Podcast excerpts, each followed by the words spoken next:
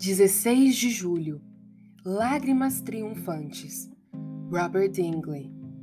Ainda assim, agora mesmo, diz o Senhor, convertei-vos a mim de todo o vosso coração, e isso com jejuns, com choro e com pranto.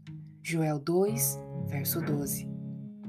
O verdadeiro penitente gostaria que sua cabeça fosse uma fonte e que de seus olhos brotassem rios de lágrimas para ele poder chorar dia e noite por seus pecados. Os olhos de Davi jorravam lágrimas pelos pecados dos outros, e ele alagava o seu leito com suas lágrimas por conta de suas falhas pessoais. Pedro chorou amargamente por ter negado a Cristo três vezes. Maria Madalena, que conspurcou seus olhos com olhares lascivos, seus cabelos encaracolados, seus movimentos sedutores e seus lábios com beijos impuros, usou-os de outra forma depois que se arrependeu. Ela lavou os pés de Cristo com suas lágrimas, beijou-os com seus lábios e enxugou-os com seus cabelos. E assim, os olhos que lançaram olhares lascivos devem chorar de arrependimento. As lágrimas nos rebatizam. Uma música raríssima é ouvida sobre a água, e nossas orações compõem a mais bela melodia sobre um rio de lágrimas. As orações imploram e as lágrimas triunfam, diz Jerônimo. Ouvi a tua oração e vi as tuas lágrimas, disse Deus a Ezequias. Nossas orações perfuram as nuvens quando são acertadas com lágrimas. Aquele que chora por perdas mundanas e não por fracassos espirituais não tem nada dentro de si a não ser a própria essência. Agostinho declarou que chorou copiosamente ao ler o quarto livro de Virgílio quando Dido foi assassinada.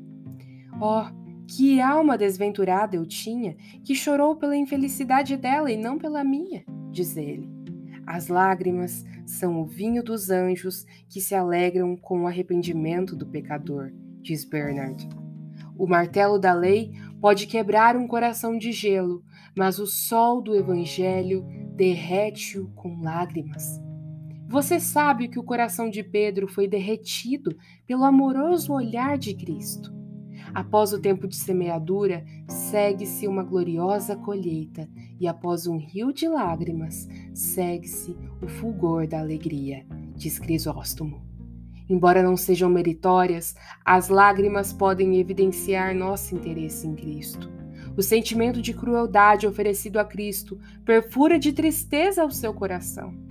A vingança é resultado de arrependimento, e o verdadeiro penitente ao observar os fracassos passados de seus olhos, pensa em uma vingança santa sobre si mesmo.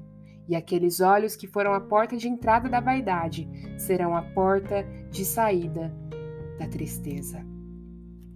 Que possamos ouvir bem-aventurados os que choram, pois serão consolados, os que choram e se lamentam pelos seus próprios pecados.